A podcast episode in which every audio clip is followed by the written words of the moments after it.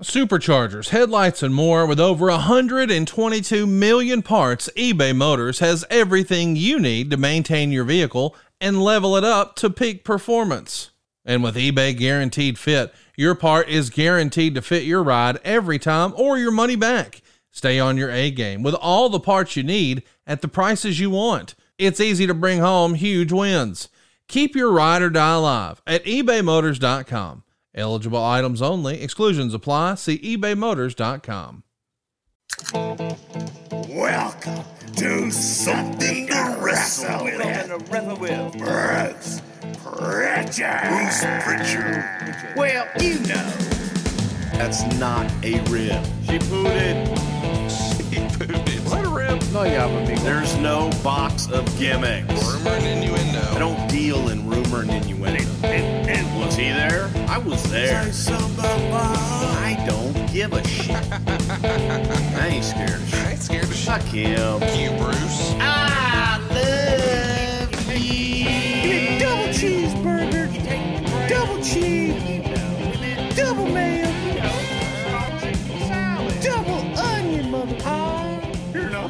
Hey, hey, it's Conrad Thompson, and you're listening to Something to Wrestle with. Bruce Prichard. Bruce, what's going on, man? How are you? Well, Conrad, it is New York City, and I am absolutely excellent because it's WrestleMania. Uh, you're, you're in You know. WrestleMania hell, is where you are. You're knee deep in it. We're in the heart of New York City, and uh, we're going to be talking about the one and only Michael P.S. Hayes today. But first, we need to talk about last week because we got a lot of feedback from last week's show. A lot of people not happy with me saying WrestleMania 17 is overrated. Well, that's because you were wrong. I was right, and all of our audience was right too because they felt that, well, it was the greatest WrestleMania of all time. Is it going to be better than this Sunday's WrestleMania? That's to be seen.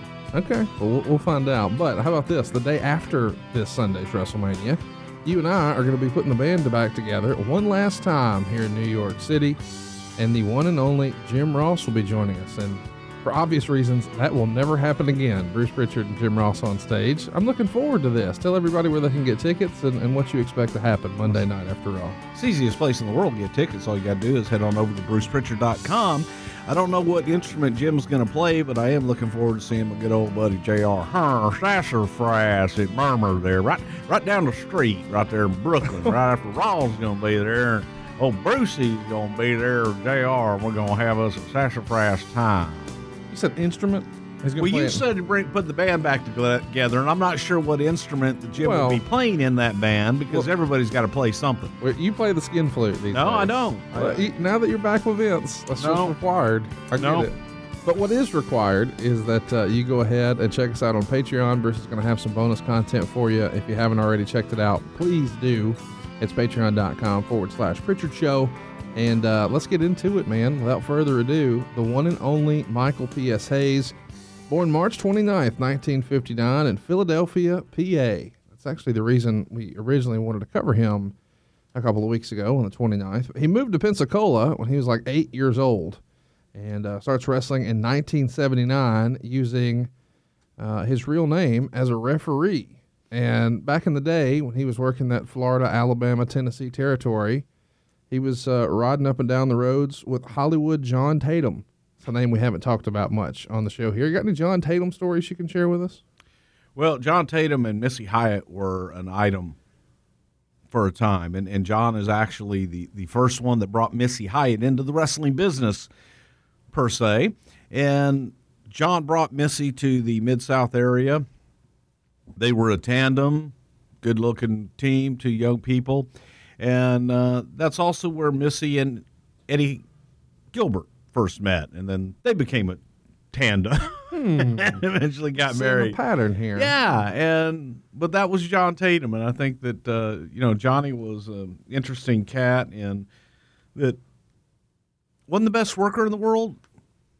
And the guy we're going to be talking about today, Michael Hayes, wasn't the greatest worker in the world, Well, I'm glad you but said that he because was a damn good man on the mic. Yeah, and really in wrestling, sometimes a big personality compensates for maybe what you lack in the ring, and vice versa. So, you talked about him not being maybe the best worker in the world. Of course, we're talking about Michael Hayes, He's trained by Afa, the Wild Samoans. I didn't know that, so I started doing research for this Yes. show. Uh, Afa is, uh, I mean, he's got quite the legacy as a trainer. Tell everybody some of the other folks he would have trained over the years. Well, Afa actually helped start Batista and Billy Kidman. The list kind of goes on and on because during that era, there weren't a lot of schools for guys to go and learn the trade. There weren't a lot of places if you wanted to become a professional wrestler to go and learn. And Afa provided that opportunity for people. Plus, he was a pretty good trainer, he and his brother. So What do you think wrestling school cost back then? It depend. It would depend on the guy running it. Some guys were just looking for that that quick three hundred dollar payday. So hey, you know, come on in and pay three hundred. But I believe at the time Michael was paying ten dollars a week. wow. So yeah, Well, hey, if uh, payments have you down, you should uh, go ahead and check out our friends over at Lightstream. Isn't that right, Macho? Oh, yeah, uh-huh. That's what I'm talking about. Because you know what feels great? Paying off those high interest credit cards, getting a lower rate, and saving money. Uh huh, yeah. And you can get a fixed rate as low as 6.14% APR with auto pay. And you get a loan from 5000 to 100000 with no fee. You can even get your money as soon as the day you apply. Plus, Lightstream is a division of SunTrust Bank, one of the nation's largest financial institutions. So you can have complete peace of mind. Freak out, freak out. You want to save even more? Well, my listeners get an additional interest rate discount.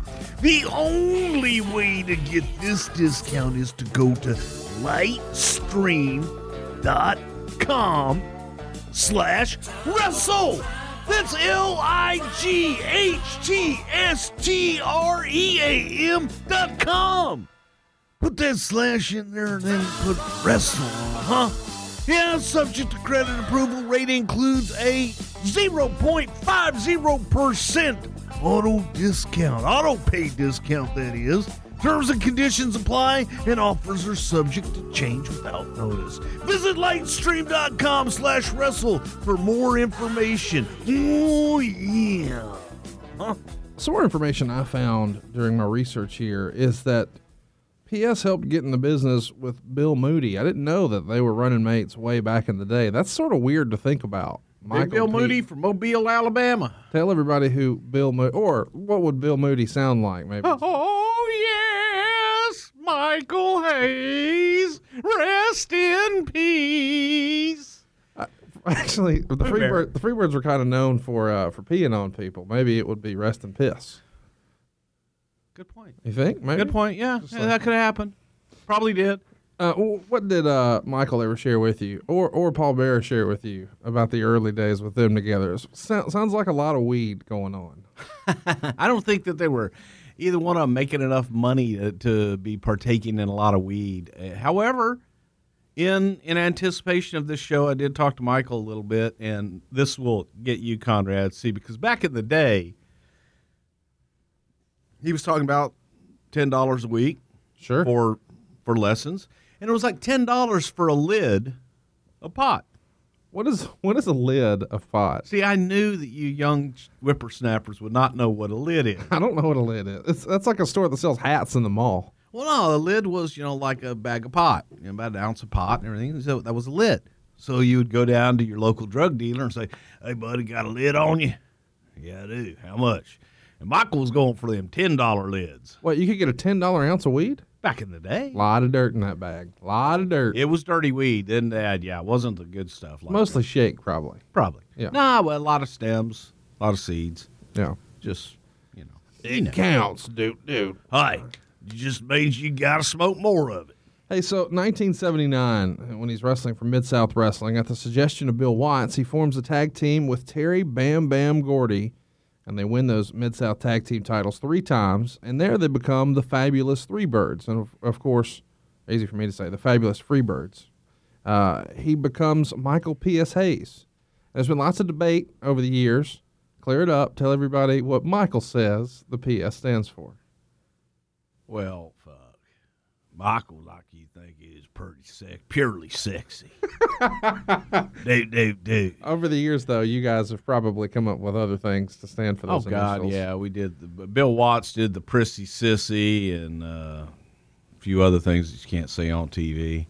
But no, Michael, man, he didn't do the he didn't do the PS shit until he came back in in the mid '80s in the mid South, and that's when he adopted the PS. I'm updating my gimmick, dude, dude, dude. I'm gonna be PS now. Fuck. Law enforcement fuck me as fuck you. Oh, that's my favorite Brian Gewirtz uh, version of Michael Hayes. So he meets Terry Gordy as a teenager in Mississippi, and you know, one of the, instantly these guys hit it off, become big running mates, and um, you know, when they first sort of become buds, they're both teenagers. Uh, and I don't think we've talked about Terry Gordy a lot here on the show. I know he's really, really special to Michael. Tell us about, you know, Michael's relationship with Gordy, and more importantly, what Gordy's sort of reputation was amongst his peers in the business. Well, when they first broke into the business, both very young, they were both teenagers, I believe. Terry younger than Michael. However, Terry was the workhorse, and even at that young age, Terry was this big, just romping, stomping, brawler type of individual that could go out work with anybody. And he was the fact that he was a big guy made him, hey, he'll be great for the main event. So you you put Terry Gordy into that situation, then you've got a mouthpiece like Michael Hayes. Michael can go cut the promo, go get the heat, send Bam Bam in to do all the work. People love working with Bam Bam. I've never heard any complaints about anybody not wanting to work with Terry Gordy. Michael, maybe, but Gordy, never. You know, Terry was a workhorse. But that relationship between Michael and Terry, they were brothers. They loved each other. They rode up and down the roads together. They did everything together, and they were family. So it wasn't just wasn't a tag team partner. It wasn't a business relationship. It was a it was a brotherhood, and they loved one another as deeply as you can, man to man. I think uh, Michael I said a fellow named Frankie Cain put them together. That's Great an- Mephisto.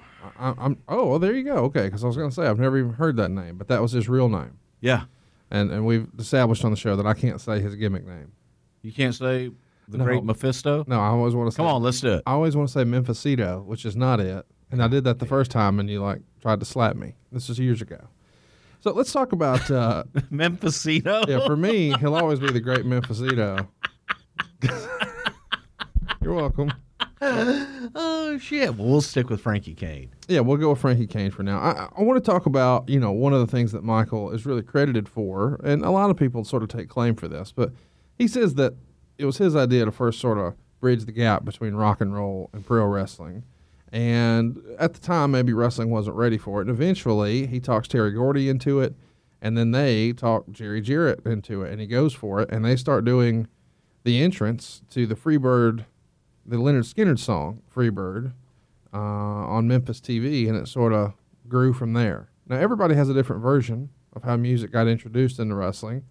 Have you heard Michael Hayes' version? What do you think of that? I've heard Michael Hayes' version, but again, you go back to the 50s. Gorgeous George had entrance music, and to my knowledge, was the first wrestler to ever have entrance music. In the in the early 70s, Bad Bad Leroy Brown came out to Bad Bad Leroy Brown. Right. So he had entrance music. Uh, Look, every era there's going to have your guy that claims to do it. Michael, Okay, Michael was the first team tag team with three guys in it that came out to Freebird. So they were the first ones to be the Freebirds that came out to Freebird. One of the uh, stories that Michael always points to as a reason to sort of explain his um, affection for Terry Gordy is there was a territory where they were going to fire Michael Hayes. And Terry Gordy says, that, that that just that just Surprise. a lot of fucking territory of territories. Well, Terry Gordy said, if you don't want Michael, you don't want me. And Terry Gordy quit.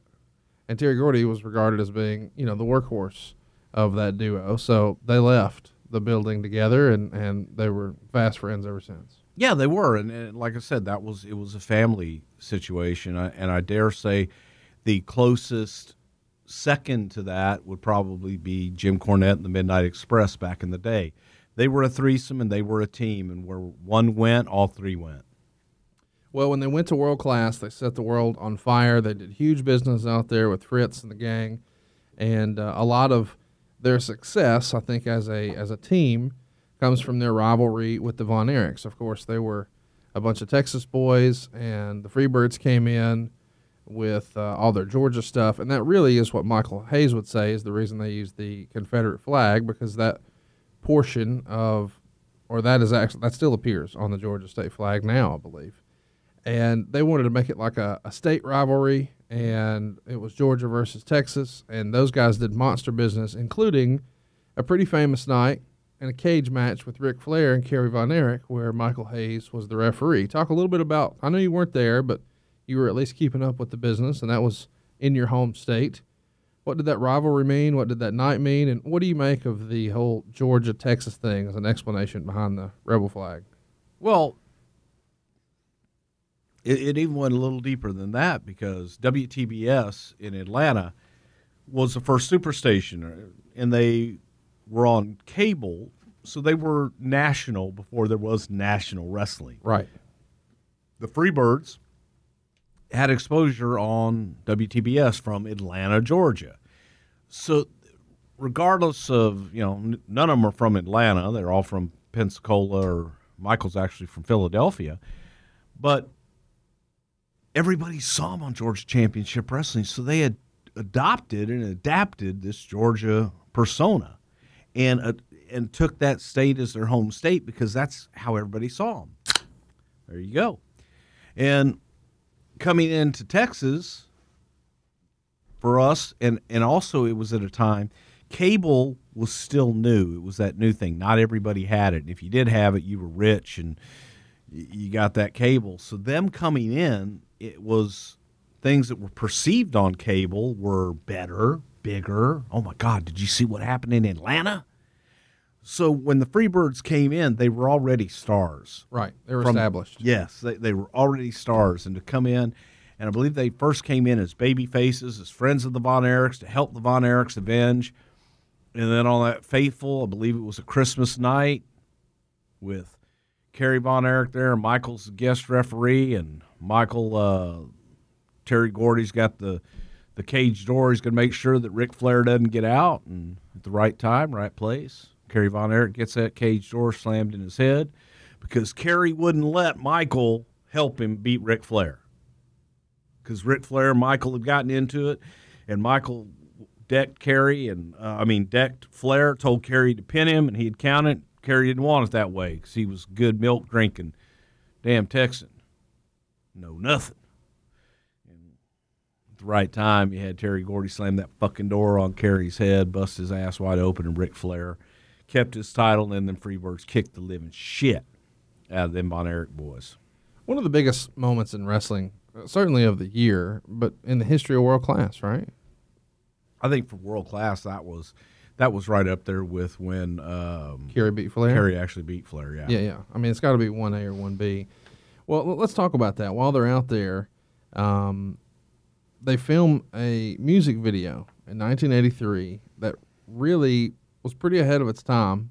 And I know that we sort of mocked, oh, well, maybe they weren't the first to use music.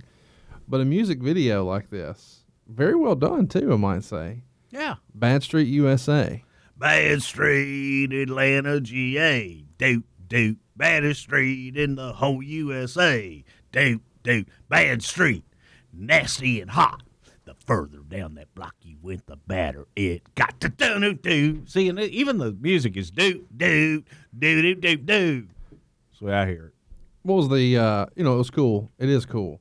What was your perception when you're seeing that in Houston? Is Boesch sort of shitting on that and mocking it, or are you having to tell him as the as the older gentleman, "Hey, man, this is pretty cool." It was Kids pretty are digging cool. this. It was big. It, it was, and But sometimes older folks don't get it, right? no, they don't, and and they don't like that damn rock and roll music. But I, I Right. don't care who you are. The the song's great. It's tremendous. Bad. Street is awesome. Absolutely. and the fact that it was about them and and they did it and Michael's terrible but he was great you know what I mean Michael's not that classic rock and roll singer But however he's he- David Lee Roth He sings it with confidence, Yeah. so it makes it cool. that, but he's he's David Lee Roth is not a great fucking singer but he's David Lee Roth Right. Michael was Michael Hayes. Right. So you believed it. He believed it, and he sang it with that passion that, by God, you felt every bit of it.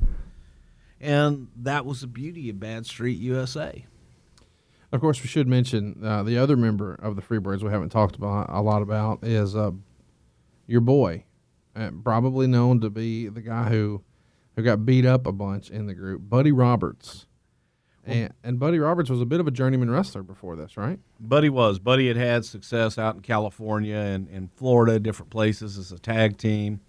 Is the uh, Fabulous Blondes. He and um, Jerry Brown were a tag team. Great tag team. They got a lot of heat, but Buddy had just come off of a stint working as Johnny Valentine's younger brother, Dale Valentine. It failed miserably. Uh, Johnny had brought Buddy in and wanted Buddy to manage a restaurant in San Antone, help him run a wrestling school, all this grandiose ideas that just fell, just went right down the shitter. So Buddy was looking for something, and Bill Watts is actually the one, I believe, that put Buddy with Michael and Bam Bam. And, and Michael was like, He ain't no free bird. Ah, well, he ain't going to wear our colors. And then they got Buddy to travel with them. They got to know Buddy, and Buddy quickly became a Freebird brother. It is funny that he didn't want anything to do with it at first, and then eventually came around, and they became the best of friends. I guess I should mention that Michael's attitude in wrestling was always you leave while you're on top, so you've always got somewhere to come back to. And they left, and they went to the World Wrestling Federation. This happened in 1984. I know it's before you were there, but I'm sure you've heard the stories. What the hell happened? Were Freebirds. you know, I, I heard the I heard the story from the the WWF version. I've heard Michael's version, but Michael they came in and Vince had these huge ideas to do music with the Freebirds. He was using David Wolf, who was Cyndi Lauper's husband and manager. The idea behind it was that David would then propel the Freebirds. This would be this this wrestling tag team that also sang Rock and wrestling, baby. rock and wrestling, man, and just continue it to the next level.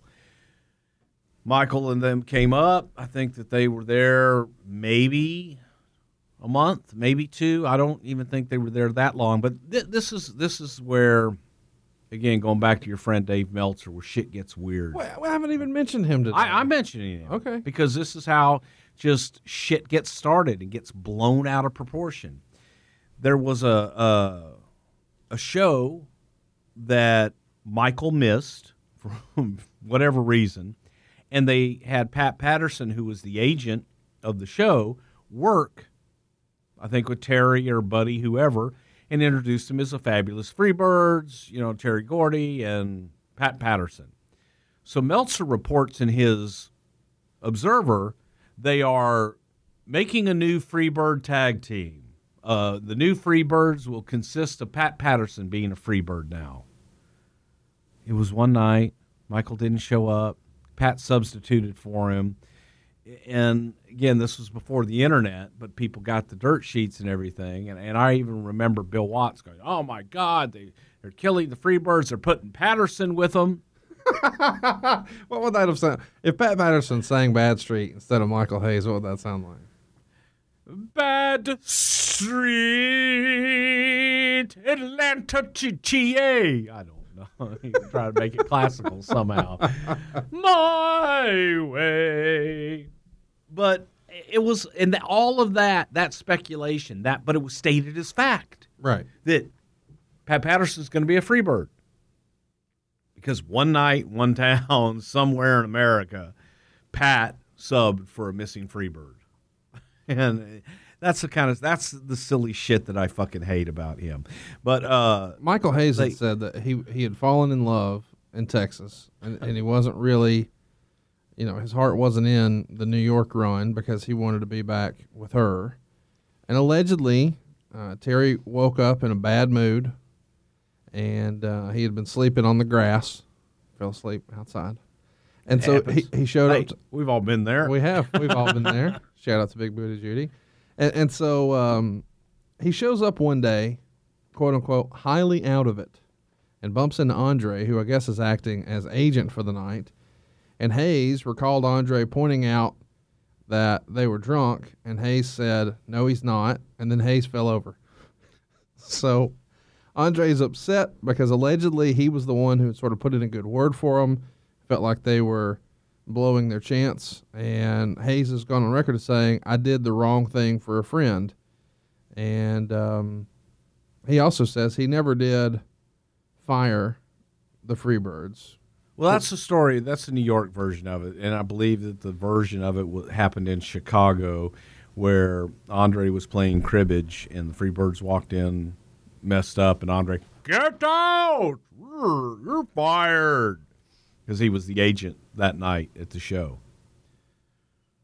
That's that's their story, sticking to it. There's like another version where, you know, they they finish all their bookings and then they have a talk with Vince McMahon, and Vince shares that he doesn't think he can trust Michael Hayes, so he's fired, and maybe he got fired directly from Vince. He probably did get fired directly from Vince after the fact, but uh, even Michael will tell you, yeah, they missed a show. And whether it was Andre telling him get out or Michael going, well, fuck. Is it fair to say alcohol was involved in that incident? Probably. Okay. I wouldn't be shocked. Sure. Allegedly, I mean, what the fuck? Who doesn't have a fifth of Jack and a couple shots of Jaeger?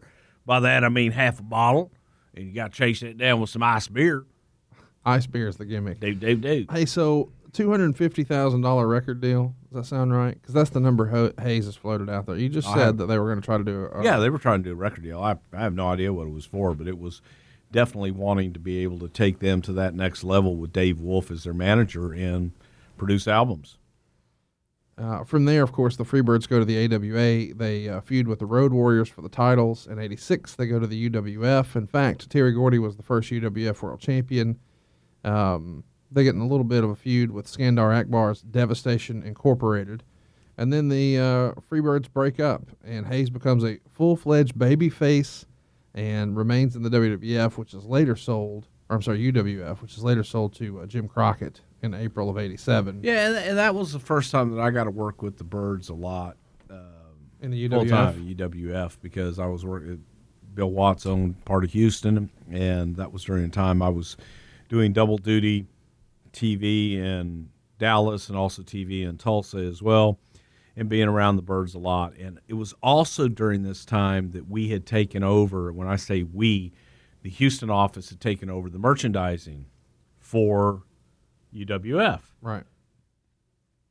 we did we were doing lots of t-shirts on different people that had never been done before pictures posters just different things where in the past they had done some t-shirts but other than that they didn't do a lot of merchandise so we had taken it over and we were doing some different things and the UWF folks had ordered all these T-shirts. There were Bad Street USA, Doctor Death. There was Ted DiBiase one, uh, the Fantastics, and something else. So we inherited all of that merchandise. The first show that we did with the Bad Street USA T-shirts was a reunion arena show in Dallas and I brought all of the T-shirts that I had, which was exactly 240 T-shirts. You remember the number? I, re- I distinctly remember the number because that was all that they had ordered. It was whatever 20 dozen. It was 240. That's right. Yeah. And we're thinking, man, Dallas, Freebirds, they're going to do well. And they did do well. I mean, we, we sold a lot of, we probably sold more Bad Street shirts than we did anything else other than maybe Dr. Death. Well, that night, I made a comment to Michael. I said, "Hey, Michael," I said, "Your the the Bad Street shirts came out good, and uh, I said they're they're selling real good tonight." He goes, where the fuck did you get them? "Got them from Scott." And Scott Munns was the merchandise guy that Bill had used before that. He worked directly for Bill Watts. Where the fuck did he get them? And I'm like, I don't know. Well, you can't sell my shit. Um, okay. Wasn't the place and or time to get into it. Well, Michael then, quote, I had somebody go out and count, and they sold over 2,000 t shirts that night. I know for a fact. and he was really upset, went to Bill, came to us, and and because we were the ones running merchandise. And I said, Michael, we don't even, we, there weren't even 2,000 t shirts produced. There were 240 produced. And I've still got a bunch of them. But it did sell well in Dallas. I bet you we probably sold maybe 100 of them. That was good back in the day. No, oh God, I had somebody up there counting, and they're considered a couple thousand sold. So we had to have a big meeting in uh, Tulsa at the fairgrounds, and Michael and his people came in, and eventually we settled, and and uh, and it just became, you know what, we're not going to sell it. Here's how many were ordered. We will pay you For all of them that we ordered. for all of them that we ordered. We'll fucking give you here's all here's all of the profit. Watts even, was, even the shit we didn't sell. even the shit we didn't sell and never sold another one Right. after that and just cut it off because it was more trouble than it was worth. But to but to Michael's defense and his credit, he had Bad Street uh, trademarked. He had all he had protected himself.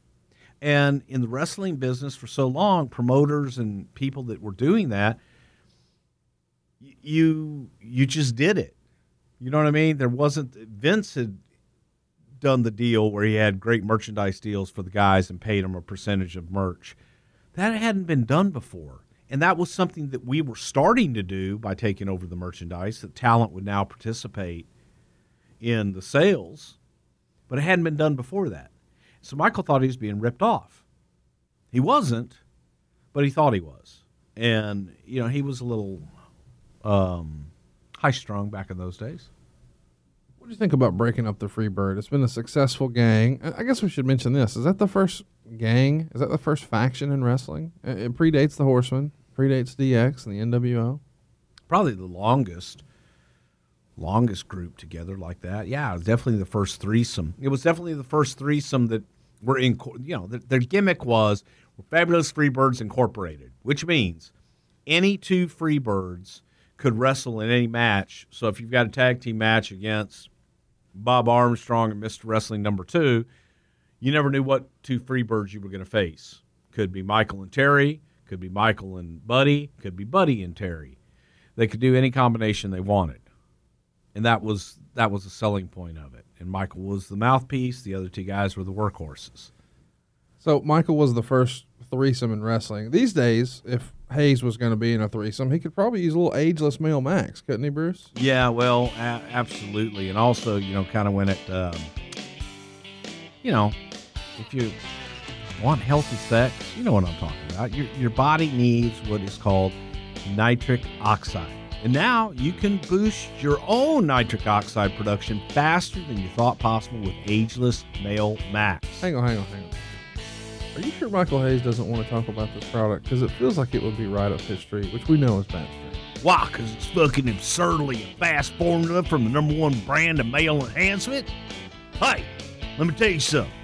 You'll get clinically tested ingredients that rapidly boost nitric oxide production, and it won't go unnoticed if you do, do, do, do know what I mean. Now, Ageless Male Max already taken Walmart by storm. I can't even find it at my Walmart. But you can get started by having a 30 day supply delivered right to your door. Ain't gonna be no questionnaires, no online tests, and it's fast and discreet shipping. Just text the word RAM. That's right, R A M RAM to 79 79 79. That's RAM to 79 79 79. And you're gonna get the rapid boost in nitric oxide production that you and your partner crave. Make her happy. You know what I'm gonna do right now? I'm gonna let you try your first 30 day bottle free. That's right, free. Just pay shipping and handling when you text the word RAM. 79 79 79. Now, for results too intense, please decrease use. That's R A M 79 79 $79.79. This free offer is contingent on subscription. Cancel anytime, message and data rates may apply. That's RAM 79.79.79 for your free 30 day supply. Do, do, do. How great is it that the code is RAM for Hayes the Spoon? Well, fuck. It can't be do, do, do. It's got to be R A M because that's what I do, do, do. I ram them. I have a feeling even Vince would like that promo code RAM. All right, let's talk about. Um, you know, I guess we should just skip ahead. We know that the Freebirds are going to wind up in WCW, and by the Freebirds, I mean Michael Hayes and Jimmy Garvin. I know you weren't there, so we'll keep it moving here. What did you think of that incarnation? It's not the same without Gordy and Buddy, is it? No, to me, once once the team split up and you didn't have the original members, which was Michael Hayes, Buddy Roberts, and Terry Gordy, it, it just wasn't wasn't the same. Now, throughout the years, Jimmy Garvin was always an honorary Freebird, and he always was part of the gang. They always hung out together in real life, so he he was a part of the gang. And I'll even go on, you know, going back to the UWF days, back in back in the day when we would run Dallas. Some of the best times ever were after our television tapings. We would go back to Jimmy Papa's house. Jimmy Papa was the, the drummer and I guess the band manager or something for the Bad Street Band and the Freebirds. And just party. That's the first time that I actually got to meet Big Bill Moody, Percy Pringle. Was at Jimmy Papa's house in the after party after Dallas TV. So Garvin was always around. Garvin was one of the Freebirds. He was an honorary Freebird. To Michael, it just made sense. Well, who the fuck else would be? Got to be a free bird. Do, do, do. Man, there you go. There you go, indeed. Um, they won the tag titles twice there in WCW, the United States tag titles twice as well, and he even beat Lex Luger to win the United States title, which really feels like something that I don't, I, I can't even believe I'm saying out loud. I mean, I, I watched it, but Michael Hayes was the United States champion. So What the fuck? You don't think I could be the champion of the United States of America? It's just pretty wild he beat Lex Luger for that belt. Just saying. What'd you think of Michael as a color commentator? He sort of flirted with that a little bit in WCW, and he helped with some other things, the music and some of the behind the scenes stuff. But as a commentator, what'd you think? Well, Michael first did color in, in the UWF with Jim Ross, and they were a perfect pair. They were a perfect pair because they were natural, and he, Michael's a natural antagonist. If Michael were to walk in here right now, dude, dude, dude, he would immediately pick on one or both of us to take the opposite point of view. Probably both of us, and take you find three different points of Yes. view in there somehow. Um, he has a natural gift of gab. He is a natural antagonist, and His phrase is, You don't get it. Bitch. uh, but he he just was great at that, and that was it wasn't something he had to think about. Right. Plus, Michael also understood the very simple philosophy of being a color commentator, which is to get talent over, not yourself. And how you get over is by getting talent over and being good at it. Let's talk a little bit about um, the way he leaves WCW. It's written in the Observer. Michael Hayes quit after being offered a $75,000 per year deal. Hayes also has a seriously injured back, so the entire Johnny B. Bad Hayes scenario on Worldwide will lead to nothing, and their match scheduled for the February 20th pay per view is out the window. That happens in February of 94. You were there at the time. How does Michael's name come up the first time with Vince? Michael called me. Um, I'm sure he called Jim Ross as well, but I know he was calling me. And he said, You still owe me for them goddamn t shirts. Hey, hey, boy. But Michael Michael knew that he had fucked up when he was in the WWF before and, Sure. didn't leave them with a good taste in their mouth. So I would bring Michael's name up, and the answer was every single time, nope, not interested. You add to that that it was well known that Michael's injury prevented him from working for WCW and that, well, he's got a back injury. How much can he do? The right time, and, and it helped that both Jim and I were plugging for Michael hard. And then the right, you know, it's all timing. Right, right time, right place. And this was a couple of years, it felt like, or at least every six months, that Michael would call and say, just checking in. And every single time I would write his name down and bring it up to Vince. Hey, Michael Hayes is available. But when we needed that color commentator, and I don't even remember what the hell it was, was Lawler, whoever it was, but we needed a color commentator. I said, Vince, I really believe you and Michael Hayes would have chemistry.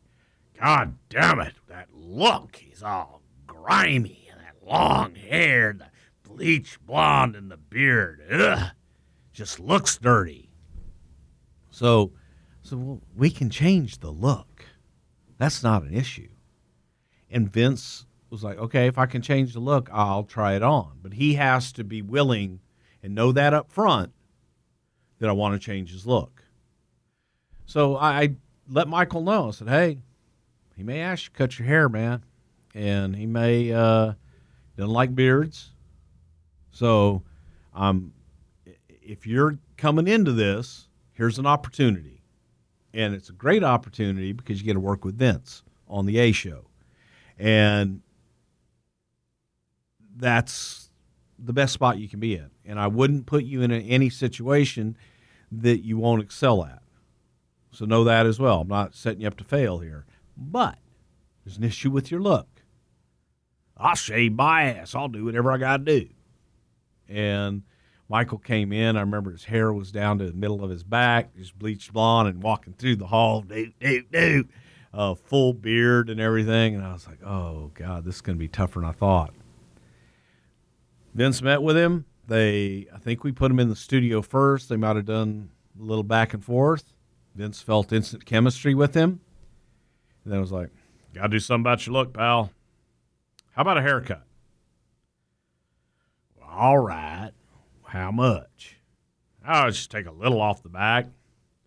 Um, about 14 inches later, and I had a I had a hairstylist upstairs in makeup Waiting. waiting.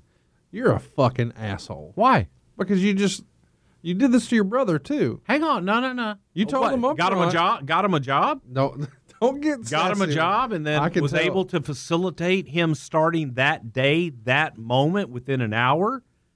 You know, this whole bowing up Bruce routine is hilarious because when you said I had a stylist upstairs, you had a twinkle in your eye. You were Because so I was ex- ready.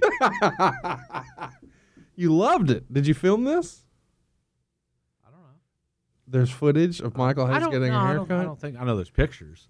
I don't think there's footage. Did he like put the hair in a bag and take it home like He might have. Jim Cornette? Might have. Yeah. But again, it, it was I had a stylist there. I I'd warned him ahead. I warned him before he ever left Atlanta. He's going to want to cut your hair, probably. He's going to want to change your look. So we were ready. If he said yes, if he said no, he could have gone home, gone back to Atlanta. Would you have been disappointed had he walked in without a beard and without hair down to his back? No, would have been actually I would have been ecstatic because that would have said to Vince, "Here I am. I've, I've changed my look. What do you think? I'm willing. I'm willing to do whatever you want, Vince." However, there was no hesitation when he said, "Yeah, I cut my hair So I know this is silly, but how was he dressed? like Michael." So he had a fanny pack on. Oh, I'm sure he did, and I'm sure that uh, he had he had a fanny pack on. He had a kind of a suit, a Michael suit. So it was But- like a loud, crazy color suit. No, was, I think it was cream colored. Okay. But I actually, I really don't. I remember him being in a suit. He was nicely dressed. He was dressed as Michael. But then he, he did the, the did the whole thing, shaved the beard, kept the mustache, and he uh, then he was like, "Got to do something with that name," and came up with different. What, what do you like? You know, he likes music, he likes things. And Doc Severinsen was the leader of the Tonight Show orchestra band. So Who? liked- Doc Severinsen. I don't even know what the fuck you just said. What is a Doc Severinsen? Do you realize how old you are when you say? Do you realize how uneducated you are by not knowing who Doc Severinsen is? Listen, if we're going to talk Kevin Eubanks, all right, I'm Yeah. in. I, I, that's what I'm saying. That's the age. Listen, Pop Pop, continue your story. So Doc Severinsen was was a leader of the most famous band in the world, Oh Jesus! and and then he Well, I like Jimi Hendrix. so you had Doc. He liked Doc, Hang and on. he liked Jimi Hendrix. This name was born from the Tonight Show band leader and Jimi Hendrix. Yes, Wow. merged together, and now Doc Hendrix is born. And he liked it. Yeah, he starts as Doc in April of '95, and, and Meltzer would write, Michael Hayes debuted on Superstars as Doc Hendrix with a haircut, shave, and being much better dressed. Lawler is moving to do Raw, and uh, Cornette was only temporary co-host because he hated flying in and out. Uh, he works as a commentator, of course, for several years, but I think the most famous moment of all for him as Doc Hendrix is King of the Ring, 1996, right, with Stone Cold Steve Austin. Yes, or Michael was in his nice little tuxedo, and he was the interviewer, asking, talking to Stone Cold about winning King of the Ring, and Austin's infamous, most famous line of all is, "Well, you know, you, Jake Roberts, you can thump your Bible, say your psalm, but Austin three sixteen says, I just whooped your ass," and it was done. and he he's got a uh, he played another big role in Stone Cold's success. Uh, he wrote in his book, "This is Austin." I mean, one day at TV in Fayetteville, North Carolina, I remember Michael Hayes walking up to me and said, "Hey kid, come here. You got a second? I said, "Yeah." He said, "I've been trying to think of a good finish for you. You know that Cobra Clutch deal is okay, but if you do this other finish, it would be better." Wrestler Johnny Ace, who now works with JR and talent relations, was doing a version of it in Japan called an Ace Crusher. And Hayes said it's different from Ace's finish because you put the guy's chin on your shoulder, jump up, and then you land on your ass. And he got some of the local wrestlers together in the ring and said, Hey guys, do you mind helping us with this? And they started practicing the stunner that day. He did it about six times, and Michael Hayes said, Pretty cool, huh? And Austin said, Yeah, I like it. And there you go. JR named it the Stone Cold Stunner, and we're off to the races. I don't think that gets talked about enough. It doesn't, and the idea behind it was one of Michael's. Well, he should have be able to hit some. He's a rattlesnake. He should be able to hit something just out of the blue, and like a snake bite. and hence the Stone Cold Stummer, Stummer, the Stone Cold Stunner was born. what was Michael doing besides just commentary with Vince at the time? Because that's really good insight here in the late '90s. Doing commentary, he was doing commentary. Then he did the live event centers, and he he had his hands in a lot of different things. Did he produce though? He no, he wasn't producing wrestling matches at, by any stretch of the imagination. No one had the confidence in him at that point, but he was really, really good. the The other thing was was Michael was that guy that you would have a production meeting and you would lay everything out, and I dreaded it when I would say, uh, "Questions, comments, anybody?" And if Michael was sitting in the back left hand corner of the room, I would look to the front right. Like, okay, no nobody's got any questions. And Ooh, ooh, ooh, ooh! I got a question. Hey, I got. Constantly, he, he still does to this day. The thing about it is is that his questions were very logical, very well thought out, and it, it made you sometimes feel real stupid because you missed it. But Michael would pick up on little nuances that would change things and, and make them mean a lot more. And that, to me, is the genius of Michael Hayes, being able to take the larger picture and making these fine details mean that much more. And, and that's what he did. So that eventually got noticed. Well, it did get noticed, and um, I mean we know what his legacy has gone on to be. I'm sure we'll talk about it a little more, but I do want to talk about. All of a sudden in 1999, he pops up wrestling again in Memphis for Power Pro Wrestling. Meltzer would write, The Michael Hayes of 1984 would have been a superstar in the industry today. The Michael Hayes of 1999 is like a parody of a wrestler. It's this middle aged, beer bellied second baseman still wearing a tank top on a softball team who probably was a stud in his youth, if you get the picture. It was made worse when they showed a Hayes interview today and the Bad Street video from 84, and it's like seeing the father of a rocker trying to play a rocker. So Meltzer shitting on him, but why in the world did he try his hand again in wrestling in 99? I think he just wanted to get in the ring and take some bumps and have some fun. That's that's really all it boils down to.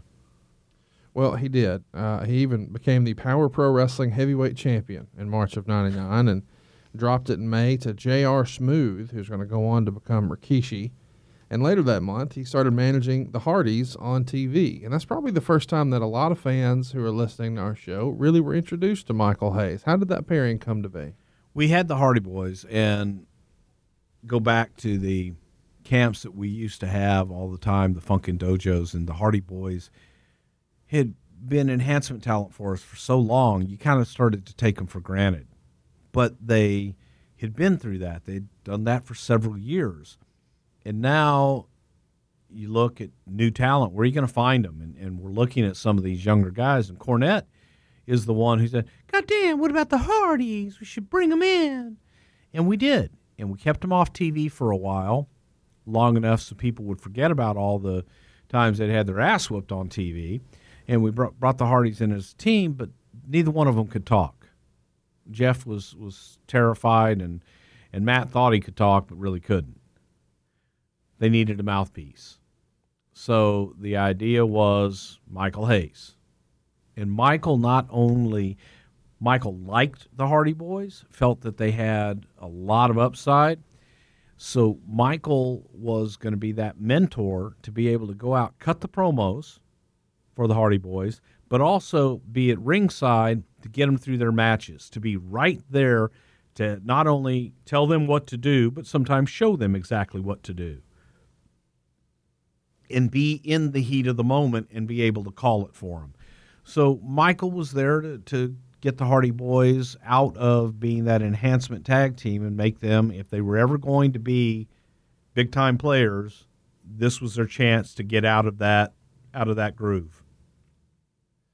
It's been said over the years, of course, that Michael Hayes was not only a big fan of the Hardy Boys, but Edge and Christian as well. And of course, that group of guys had some absolutely legendary matches, and you've sort of talked about that in fun tones before those tables, ladders, and chairs matches. What was the relationship like with those tag teams, and, and why was Michael so in love with them? Because I think Michael saw him and Terry in both of those tag teams being young, having their entire careers ahead of them and being able to travel the world and learn and, and be able to experience all of these things. And I, I think I've told the, the story about the Hardy Boys sitting in the diner with Michael and Michael having the idea of what was next for the Hardys.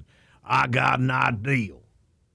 How about we get these dusters, all of us, in at full length all the way to the ground. We take forks and knives and spoons, and we put them on the jackets. Ain't nobody else gonna have that. Ain't nobody else gonna have that. That was his great idea for the Hardys, which actually would have been pretty cool because nobody else would have had it. Motherfucker, if somebody shows up on Raw or SmackDown with utensils on it, I'm blaming you and Hayes. All right, so let's keep it going. Let's talk about um, Fully Loaded, 1999, I believe. Um, July 25th in Buffalo, New York. We've got Faarooq and Bradshaw. They're the Acolytes. And they're going to win the tag titles, beating Matt and Jeff and Michael Hayes. It's 2 on 3 here. And the match gets started, and JBL clotheslines the shit out of Michael Hayes. And the finish is a double power bomb on Michael Hayes. So Michael Hayes actually gets pinned and costs the Hardys their tag titles. What do you remember about this match? do do do.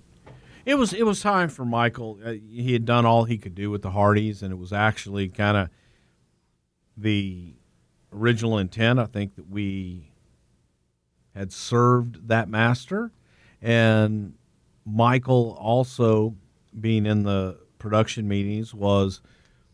You saw what he did for the Hardys. He had good ideas for other people. So Vince started to listen to him more and, start, and gave him more opportunities to be a part. Not if he can do that for the Hardys and these guys, what can he do for other talent? and so Michael was brought into that creative process and used to help you know before we get to TV. The August 9th Raw, we would see um, Gangrel beat Christian with the implant DDT after blowing mist in his eyes, and then the Hardy Boys would come out during the match and jump Christian. Edge makes the save, but Gangrel DDTs him, and then Michael Hayes runs in to pull the Hardy Boys off, but they turn on him, and you could have heard a pin drop when they turned on Hayes. And they each gave Hayes a twist of fate, and that's it. No more Hayes, no more Hardy Boys. Was Michael disappointed he wasn't going to be on TV anymore? I think Michael felt, well, I should have come back. What the fuck? How about if I went out and brought the Road Warriors in? Yeah, something. I think Michael really felt that he should have had a comeback of some sort in there, but um, he was moving on. He was moving on to do what I think is. I'm not taking anything away from his in ring career because he had a great one, Sure. uh, phenomenal one. But I think that his forte was behind the scenes. Well, he goes back to backstage work and doing color commentary again, and uh, he starts doing that on September 23rd, 1999, on SmackDown. And he does some color commentary work on Sunday Night Heat alongside Michael Cole and Kevin Kelly from 2000 to 2001. He used on a lot of international broadcasts, which covered our WrestleMania 17 episode. He got a huge pop in the gimmick battle royal. How excited was he to dust off that old robe and strut ass down there in Texas again? I think it was vindication for Michael to, to come out, do it in Texas, Houston, where It's wasn't his- WrestleMania. it's WrestleMania. And Freebird's coming out, do, do, do. But the place exploded for him. Sure they they were happy to see him, and he was happy to be out there. So it was a lot of fun for a Freebird. First time to be in a WrestleMania. What what does he do sort of backstage at that point? You know, 01, 02, 03. Michael was Michael was an agent. He was, but he was also a part of the writing team. So he was part of creative and creating a lot of that stuff. Tell me what not now, but what did it look like back in, you know, 02, 03? The writing process, the teams, if you will. Well, they they would get together and they would come up with TV, and then they would pitch Vince. And I want to get real granular here for a minute. Like they get together in Stamford. There's a room at, in the headquarters. Yeah, and actually, I wasn't even I wasn't a part of it at that time. I was still in talent relations. So But you knew how it happened. it, it just was. It was those guys getting together, and they they had offices and they had a writing room. I think at um, the studio. So those guys would all get together. Then they would pitch Vince, and they would get together and work with Vince and talk about ideas for TV, put it all on paper, and then go execute. These days, people probably can do, you know, group social media chats or group text messages. Back then, was it all by email, or if somebody had an idea, just strike them in the middle of the night, they wrote it down and then presented it at the round table the next week? We had phones. Okay, but I'm just saying, like, yeah. Um, no, a lot of it was on the phone. A lot of it was just writing it down. Yes, we had email, but um, that wasn't the go-to. I still don't so- use email. No, I'm as aware. effectively as I guess I should. But and for, for some of us old timers, that that's a hiccup. I, I mean, I still write with pencil, and because and some of your old notes are fading now they are. because the lead is Yes. disappearing. Yeah. Yes, they are. So let's talk about something that you knew we were going to bring up the the plane ride from hell, May fifth, two thousand two. I wasn't there. I know you're going to say that, but Sean Waltman says Michael Hayes was getting real bad, and he's got a lot of heat. Nobody likes him. He was drunk, rowdy as fuck, like being a dick, loud and obnoxious. Hayes almost pissed on Linda McMahon. He was all fucked up, trying to whip his dick out. He didn't know it was Linda. He thinks he's at a fucking bathroom and he starts saying, "Wait a minute, wait a minute, wait a minute." He just keeps saying, "Wait a minute," over and over. And the story goes that Bradshaw fucking clocked him and knocked him out. So Hayes is out cold, and he's got that fucking long hair and a ponytail and that mullet. You know, you're still rocking the mullet. And I said, "Somebody get me a pair of scissors." And I remember Lawler over there just giggling, and everybody's like, "No, no, no, you're not going to do it." I grabbed those scissors like I was pulling a pair of tape brass knucks out of my tights, really over exaggerating and the whole plane just erupted. And uh, Hayes would not realize it was gone until he went through customs. Now, this is all Sean Waltman's account of what happened. What do you remember about the plane ride from hell and the shenanigans Michael Hayes allegedly was involved in? Well, okay. First of all, those are two different plane rides that kind of merged into one because the the alleged urination took place in another plane ride that I was actually a part of. The Plane Ride from Hell is where Michael got his ponytail cut off. And from what I hear, is kind of that's how it happened. Michael passed out up in the front of the plane, and they kind of had enough, and his ponytail was gone. When he discovered, Hi, hi, who's the pussy ain't got the balls to face me? and like Jerry Brisco finally threw his bags up because Michael was challenging everybody on the plane, and Brisco goes, "Michael, you want to fight? We ain't fight. Fuck it, let's go right now. I don't care. I didn't cut your hair, but shut the fuck up. We can go right now." And then when it was Jerry Brisco that shut up, that, that said something, I well, fuck, I, I won't fight you, Jerry. So the uh, peeing on Vince, uh, Linda McMahon, pretty famous story. He even alluded to it in his Hall of Fame speech. It led to uh, a saying that became pretty popular with him and some WWE brass. That's on you. Yeah. Well, Michael Michael had to go to the bathroom. He walked up. Clo- he was close to the bathroom, and he he started to.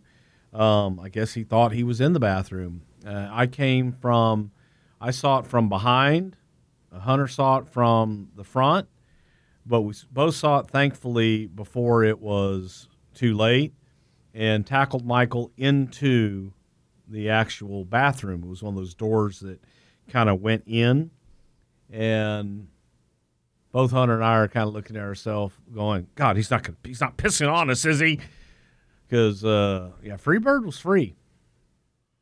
Well, they were free at uh, the wedding, the famous Hunter Hearst Helmsley Stephanie McMahon wedding.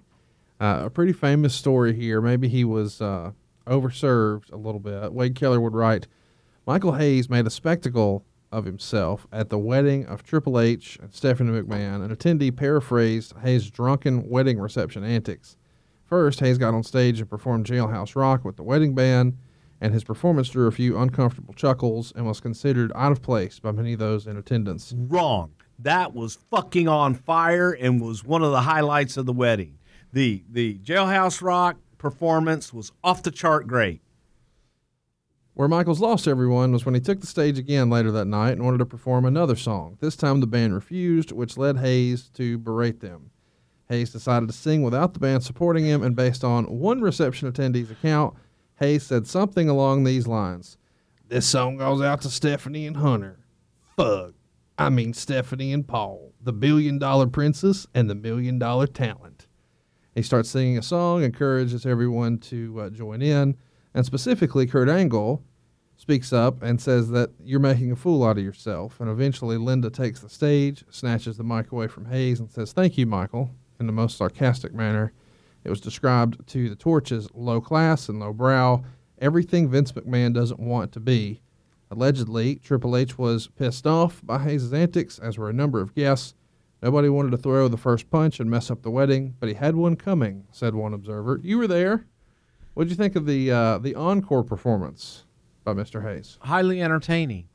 Uh, you know, he might have had a little too much to drink, but he, like I said, the f- first performance, he tore the house down. And I don't think anybody was disappointed by that one. That one was absolutely great. Then when he went on to sing a song that no one knew what he was trying to sing, and there was there might have been a f word in there, eh, but that was absolutely classic. And when Kurt went up to say, "Hey, Michael, why don't you come on? What are you gonna do? What are you gonna do? Shoot on me? And that's when Linda intervened and just took the microphone and um, thanked him very much. And Michael went, I think I'm going to go to bed now. Dude, dude, dude. I'm sleepy and tired. I think I need to go to bed. I got an ideal. How much heat was on Michael after that?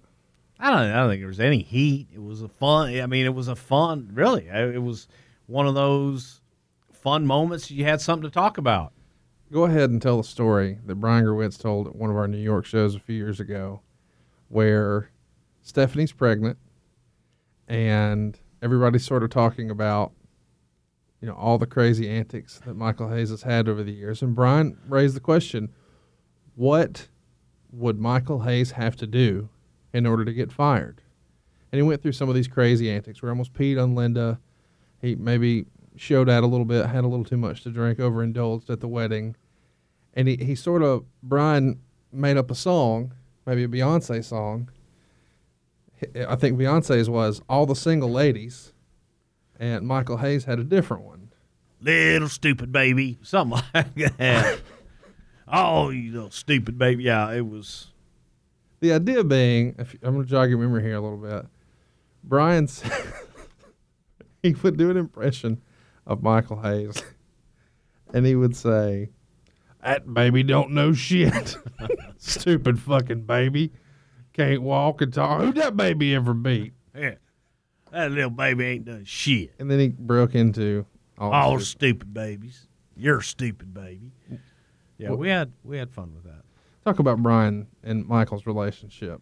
Um, Brian Gewirtz was lead writer of Raw, extremely talented. Brian listens to our show, so shout out to Brian. Yeah, well, you just butchered Fuck his him. story, by the way. I know I did. I, I teed it up as good as I I- could. yeah, but you know what? It's Just come to a show sometime. Well, I guess we're out of shows. yeah, so. well, you know, Oh, well. happens. But uh, no, they had Brian was Raw and Michael SmackDown. Dude, dude, dude. So it was kind of a love hate relationship, and it was it was one of those that uh, Michael being from the South, Brian being from New York City, it was a bit of a culture clash as well, and they just had they had a lot of they had a lot of fun together. But I, I, there was a ton of mutual respect for one another. But it was fun to listen to the interaction. Is is Brian learned an awful lot about the South, and Michael learned an awful lot about the North. Do you remember uh, his um, about his hair? Brian had a, a theory about whether my, Michael's oh well, hair yeah. uh, Michael's hair. If Michael's hair was uh, up in a ponytail, then it was safe. You could you could go party with Michael. But uh, if his if the bun was undone, you better run. that meant Beerwolf was out. So as soon as Michael took the hair down out of the ponytail and it was the bun was undone, you better run. On the December 5th, 2005 episode of Raw, Michael Hayes becomes involved in a verbal confrontation with Edge, where Hayes attacks Edge's lack of main event experience and the details of his love life, and then Hayes is later attacked by Edge. Uh, in October of 06, he becomes the head creative writer for SmackDown after Alex Greenfield left the company. You were there at the time. It's a long way from uh, having to get a haircut to get a job to now head of creative for SmackDown, huh? Yeah, but Michael, you know, again, a lot of that shit's, you know, corporate titles and things like that that don't always mean that much because Michael had, yes, he was in charge of that and, and he he did do that, but he was such an integral part in not just SmackDown but also Raw and in everything that we did creatively. Um, I hate to say this out loud because people will will judge it and I'll have to listen to it from Michael, but Michael really is a savant and a genius in the wrestling business in a lot of ways. I mean, he he has a very unique outlook on the business and how it's presented, and has been able to to take that outlook and, and create a lot of interesting things. So uh, I, I think that, especially when it comes to unique and creative finishes, that he. um I don't think there's anybody better. What's he do these days? I don't know. I don't know. I think Michael works with with the live events, but he also uh, is a producer at TV too. So he helps young talent. He is able to take something and make it make sense. Allegedly, there are you know top guys who are sort of assigned a guy, like a um, a John Cena. Allegedly, had Arn Anderson as his guy. Does does Michael have guys? He probably does. I I don't know who the hell they'd be nowadays, but Michael was was one of those that, for example, Pat Patterson always loved to work with Bret Hart and Shawn Michaels, and Michael was somebody he loved to work with Stone Cold, and obviously he loved to work with the Hardys and people like that. But Michael was instrumental in, in a lot of guys getting over and taking them to the next level with just that little tweak on their character to make them from just being a star to a superstar. One of Michael's last big promos on TV was a, um, a segment with MVP back in 2007, December of 07 on SmackDown. MVP had a little talking segment called the VIP Lounge. What do you remember about that? I know Michael had to enjoy one last piece of business. Yeah, I think Michael lo- Michael would love any time to have camera time and be able to be out in front of the audience and, and have fun and get creative and be put in that legendary role. And I know that when he went into the Hall of Fame, being able to perform Bad Street at a WWE Hall of Fame was a huge thrill. I think that he was uh, looking for an oxygen tank uh, about 30 seconds into it. That's a whole nother another story. But I know that that was something that was really special to him and a thrill for him to actually do all these years later and have people. When we had Michael at our live show in Atlanta, to me, the best part is you know it's a kick when when we do, and I'll sing uh, "Spend My Days" and everybody sings it with me. That's the biggest kick in the world. But when Michael sang "Bad Street" in Atlanta, brother, everybody came Yeah, I had goosebumps. It was awesome. and that that to me is just something that that you can't you can't replicate and that feeling is unlike anything in the world What do you think Michael Hayes' legacy in the business will be? free bird uh, i think to the general public it'll be free bird and to to those of us that know him for me my my viewpoint is i think that michael will go down as, as one of the greatest minds in the business creatively and when he first started to do that, there were old timers um, like Roddy Piper, Hulk Hogan, that when they had come back, they'd been away for a while, and they came back, and all of a sudden, Michael Hayes is the one that is talking to them about creating. They're going, "What the fuck is this guy doing here, man?" It's like you know he was a he was a free bird down south, and what would he ever do? But once they got past that and listened to him and worked with him, it was like, give me Michael. you know, I want to work with him. And so for me, I think Michael's legacy will be the continuation of the business and being able to put that creative spin and make every make as much on the show mean something as possible. There's been um, a fair amount of negativity online about Michael Hayes over the years. People who didn't really know him, and people who you know believe what they read one way or another. And as as me and you have discovered, sometimes what you read on the inside or on the internet is one-sided or slanted, and it doesn't tell the whole story. You were there for a lot of the ups and downs behind the scenes of Michael Hayes. How would you describe him as a person? I, I would describe Michael Hayes as, as probably one of the sweetest human beings I've ever met. He really Yep. doesn't have a malicious bone in his body, and when you you hear him and look at him, and you actually take the time to get to know him, you realize I want him to be my friend, and I want to learn from him Yep. and I don't know anybody that has taken that time to get to know him and not just listen to the rumor and the innuendo and the bullshit out there that you'll see he is one of the most genuine, brutally honest, Yeah. but one of the most genuine people you will ever, ever encounter in your lifetime.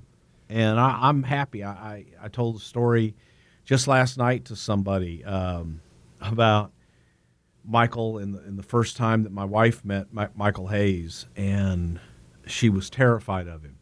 Mine too. Yeah, and it was like, oh my God, what the, what the hell is this? And then she got to know Michael Yep. and it was, um, you know, he's got a special place in our heart and our home, and, and he's he's one of my, you know, one of those guys in the business that I look at and go, okay, he's my buddy. He, he definitely has a facade, though. You Oh, know, yeah. He, he puts up the big, the big wall and the big hard shell, but then once you get to know him, it's a totally different guy, and that was my experience too. Years ago, when she and I first went to his house for the first time, she had hung out with him, you know, in social settings for a lot, but actually going to his house and seeing him interact with his dogs and getting to know the real him at Oh, yeah. home, it's a different guy. Yeah, Gerald Brisco and I, every time we were in Atlanta, would stay at Michael's house. That was always an experience. Um, but JoJo Hayes, Uh, JoJo was his dog. Uh, Everybody who saw the Hall of Fame knows about JoJo. yes. and and JoJo JoJo was awesome, man. But again, he, he's just regular. He's flesh and blood, and he fucks up, makes mistakes. We all do. Um, but as much as he would like for you to think sometimes that he's mean and nasty and snarling, he's just a teddy bear and one of the sweetest people you'll ever meet. That is until he takes his ageless male Max, and then all that changes a little bit. Yeah.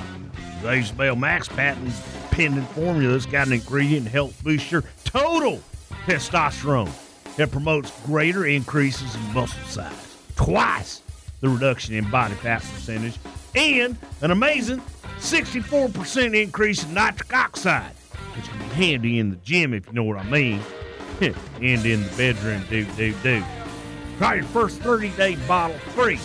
Pay shipping and handling. When you text the word RAM, R A M, to 79 79 79, message and data rates may apply. Let's do some rapid fire questions. Let's start with a big one here. We asked for your questions on Twitter, and um, Michael Hayes has a question. I'll let you read it. I got a question. How are you really going to have this show without me? Michael, no guests needed. We, we don't do guests here. Do, do, do. Have you guys talked about the fact that we're going to be doing his show? Yes, and he's very upset that we're actually doing it professionally in a studio today in New York City. He wanted to come by. He goes, Well, fuck. I just want to come by and say deep, deep, deep. Uh, Bacabella wants to know what was the most ridiculous thing he ever asked Jeff Hardy to jump off of? Hey, Jeff, can we get a trained shark and you could ride it up onto the beach and then do like a quadruple backward flip? "I fuck, I don't know, man." He's asked Jeff to jump off it. Damn near anything wasn't nailed down. Uh, Josh Whalen wants to know Can you guys put together a glossary of Hayesisms? Uh, what's the or- origin of doot doot doot and mabes? I don't even know what you're talking about on that one. Now, he's saying nabes, uh, which is uh, a form of knuckles. It's Now, like hello. Babes. Describe how you do it, though. Well, you just it's kind of like a fist bump, but it's a nabes bump. Not with the top knuckle, but no, with the middle the knuckle. knuckle knuckles. Yeah, Yeah. and and it's just nabes. And doot doot doot is which we've we've told this so many times when I first started talking about Michael Hayes and doot doot doot. And Hunter has a famous interview where he talks about when he got his head haircut and says, well, "I don't want to be like Michael Hayes, walking around with my hair down to my ass, doot doot doot." Um, that's just simply not something Michael has ever said. However, if Michael were to make a sound when he walked, it would be doot doot doot. And I credit Brian Wirtz for for that one as well. So it, it's when we first started doing that, Michael called me and says, "I see Michael Hayes," and I answer the phone. Hey, he goes, Hey, I just want you to know something. I said, "Yeah." He goes, I ain't never said doot, doot, doot in my life. I said, I know, Michael, but you know that if you were to make a sound, that's what it would be. It would be doot doot doot. He goes, All right, then. End of conversation. I'm like, yeah. Nobody said nobody. Michael's never said it. Now he does all the time. By the way, Yes, all the time. yeah. Now he doot doot doots. And he has his own custom fanny pack now. Tell everybody about that. Ah, he's got the greatest fanny pack in the world, man. It's got Freebird. It's got the fabulous Freebirds Hall of Fame, and two different patches on it, and it's got a super wide band that goes around his super wideness, and it's got Freebird Hall of Fame. Very nice. It is. I would, I need to get one of those. I got to find out where they had that made. Bacabella wants to know better pitch man in wrestling, uh, Hendrix or Don West? I'll go with Michael, just because just because Don West isn't here. I love you for that. Um, the Bad Street USA album. Did you ever get it? No, What about Michael's album, Off the Streets? fuck no. Not just no, but fuck no. Uh, Road Habib wants to know what are three things that Hayes did that really pissed Vince off? God, I think you know, early on, obviously not showing up for, for shots and kind of fucking up the record deal. But I think Vince is highly entertained by him. We got lots of questions about um, the Freebirds appearing at the beginning of the Highlander movie. Do you know anything about that? Uh, it was something that was done in the AWA, so that was a that was a big deal because Verne was going to overtake Vince. I'll have guys in major motion pictures, um, but no, I really don't. I just find it funny that it, that's the only part of the Highlander movie I've ever seen. Tons of questions about what's in Michael Hayes' fanny pack. Dude, dude, dude, you'll never know. Sometimes it, rat- it used to rattle. I kept my mints in there, my Altoids. I don't know why that's funny, but Well, it is. yeah. He does keep the world's most worn out wallet in there, though. You, you remember the old Seinfeld episode where Yes. Costanza had way too much? And and Michael's back problem is from being in the fanny pack and weighing him down frontwards versus sitting on it and fucking up his back the other way. Lots of questions about uh, whether or not Michael has a low key big hog. Do you want to comment? I don't even know what that is. Um, do you ever do you ever have any interesting stories about Michael in airports, one way or another? No, but I will say this: when Come my brother. Tom got married, um, we we got snowed out and rented a car, and Michael got us from wherever the hell we were in the Carolinas to Knoxville, Tennessee, in record time. Michael's one of the best wheelmen you'd ever want to know. I disagree. Oh, he's great. He about killed me at a Ruby Tuesdays once. But you're still here, right? I'm still here. Okay, that makes him a great wheelman. That's what's funny is he turned to me and said, "But did you die?" No, you didn't die, boy. I got you here. You know, I'm saying. Dude, dude, dude. you don't have a good Michael Hayes airport story. Come on. No. We usually tell it on live shows, but fuck, we're done with them. Oh no, no, no! I'm not going to tell that one. No, All right, well, come join us. Can Yeah, we, yeah, can we that's a promise live that we'll one. tell it on Monday night with that's a live one. Will you tell it on Monday night with Maybe. JR? Yeah, sure. Why not? All right. Well, listen, I had fun talking about Michael P.S. Hayes. We'll try to get some more questions in on Patreon over the weekend. We appreciate you guys hanging in here with us, and uh, this is going to be a fun WrestleMania weekend, Bruce. Let- Let's go ahead and have you sort of address the elephant in the room. Not only are you back with WWE, you're back in the mania of WrestleMania season. What's a day in the life of Bruce Prichard like right now? Uh, well, so far I've had roughly what did I calculate before? Uh, three. I've had three and a half hours sleep since Tuesday. You have meetings that start at eleven fifteen at night.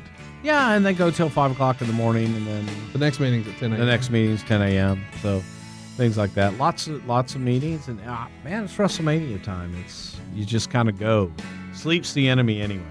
Sleep when you're dead. if you've got people who are listening and, they're like sort of on the fence about um, WrestleMania this weekend, what would your advice to them be? Well, by God, I think it's gonna. This one could be. I think when you look out, look at it on paper and go, yeah, other ones were bigger, they were different. I think when this is all said and done, is going to be one of those holy fucks. I really do. I think this is going to be, after the fact, one of the greatest WrestleManias, and, and that that's a little insight, folks. In that I I think that this will be one of those crazy things that people will be talking about for a long time to come. Well, we hope you guys are talking about this episode, and we'll see you next Friday right here at noon on Something to Wrestle with. Bruce Prichard. Shaka Khan.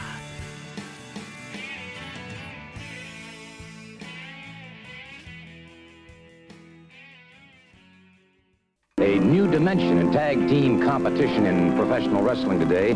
Their spokesman is Mr. Michael Hayes. That's right. Don't you ever forget fabulous Freebirds. Ladies and gentlemen, you have seen all kind of great tag teams come through your area. And you have always seen two men compromise the tag team. But before your eyes, you do see three. And Gordon, all three of you? That's right, all three of us. That means you never know. You can never plan your strategy down the T because there's three of us. It may be Buddy and I wrestling. It may be Terry and I. It may be Terry and Buddy. You never know. So you've always got to be on your toes because you understand we are the hot childs of the city. They do run wild and I do look pretty, baby. Mm, get a close up on that face, Gordon. I wonder if you'd mind introducing uh, these men. One at a time. Behind me, my big brother, the main man, the stud, 270 pounds of romping, stomping, walking, talking, graveyard destruction. He is the true, the only, the original master of disaster.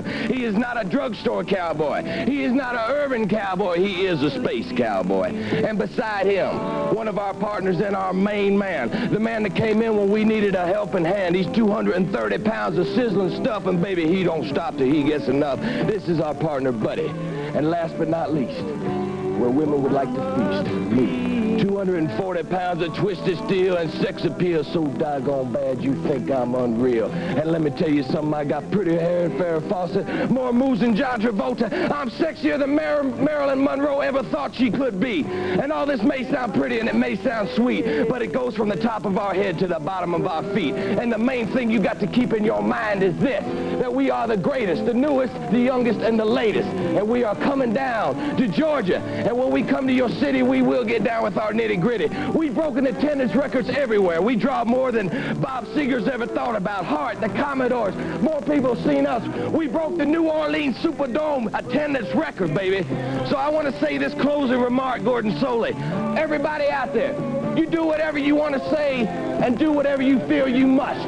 But when the result ends up, another one bites the dust. The fabulous Freebirds.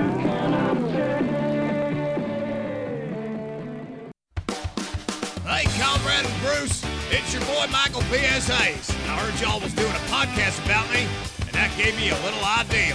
Do. Do, do, do. Do, do, do, do. Do, do, do. Do, do, do, do. Do, do, do.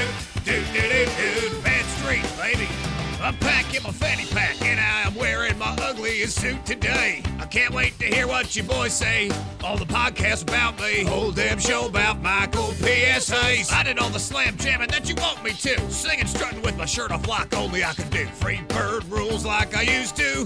New day, I'm looking right at you. And everyone remembers when I talked to Steve. It Was that the time that I coined Austin 316? Well, of fucking course, that's the only thing that I could mean. I'll whip your ass. Sorry, Steve. Hey, I got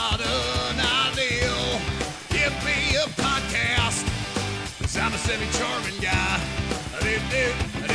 I got an idea.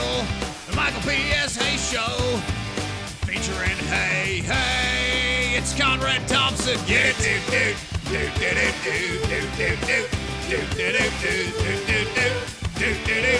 I want some of that podcast money, baby. I got an idea.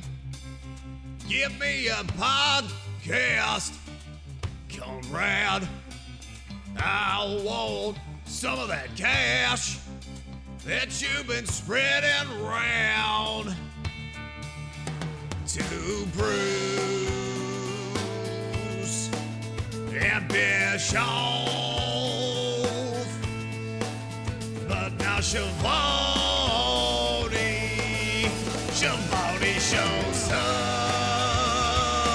Michael you can go to hell, buddy. I'm a semi-charming guy. I deserve my own show. Me and you, Conrad. Do do do do do do do do do do do do do do do do do do do do. Don't believe any of the embarrassing stories Bruce tells about me. Three birds for life. Buy a fanny pack. John brings his skewed sense of humor. Jeff brings tips to cut strokes off your next round. Together, it's those weekend golf guys. They'll pay a lot of money to PXG and Titleist and Callaway and on and on and on, right? How many yards do you think you're going to pick up with that extra driver? I think I can get an extra 5 to 10. What if I give you 15 to 20? you pay me more. Jeff Smith right? teaches on the sliding scale. Those Weekend Golf Guys, the podcast, part of the Bleav Network. Just search B L E A V on YouTube or wherever you listen.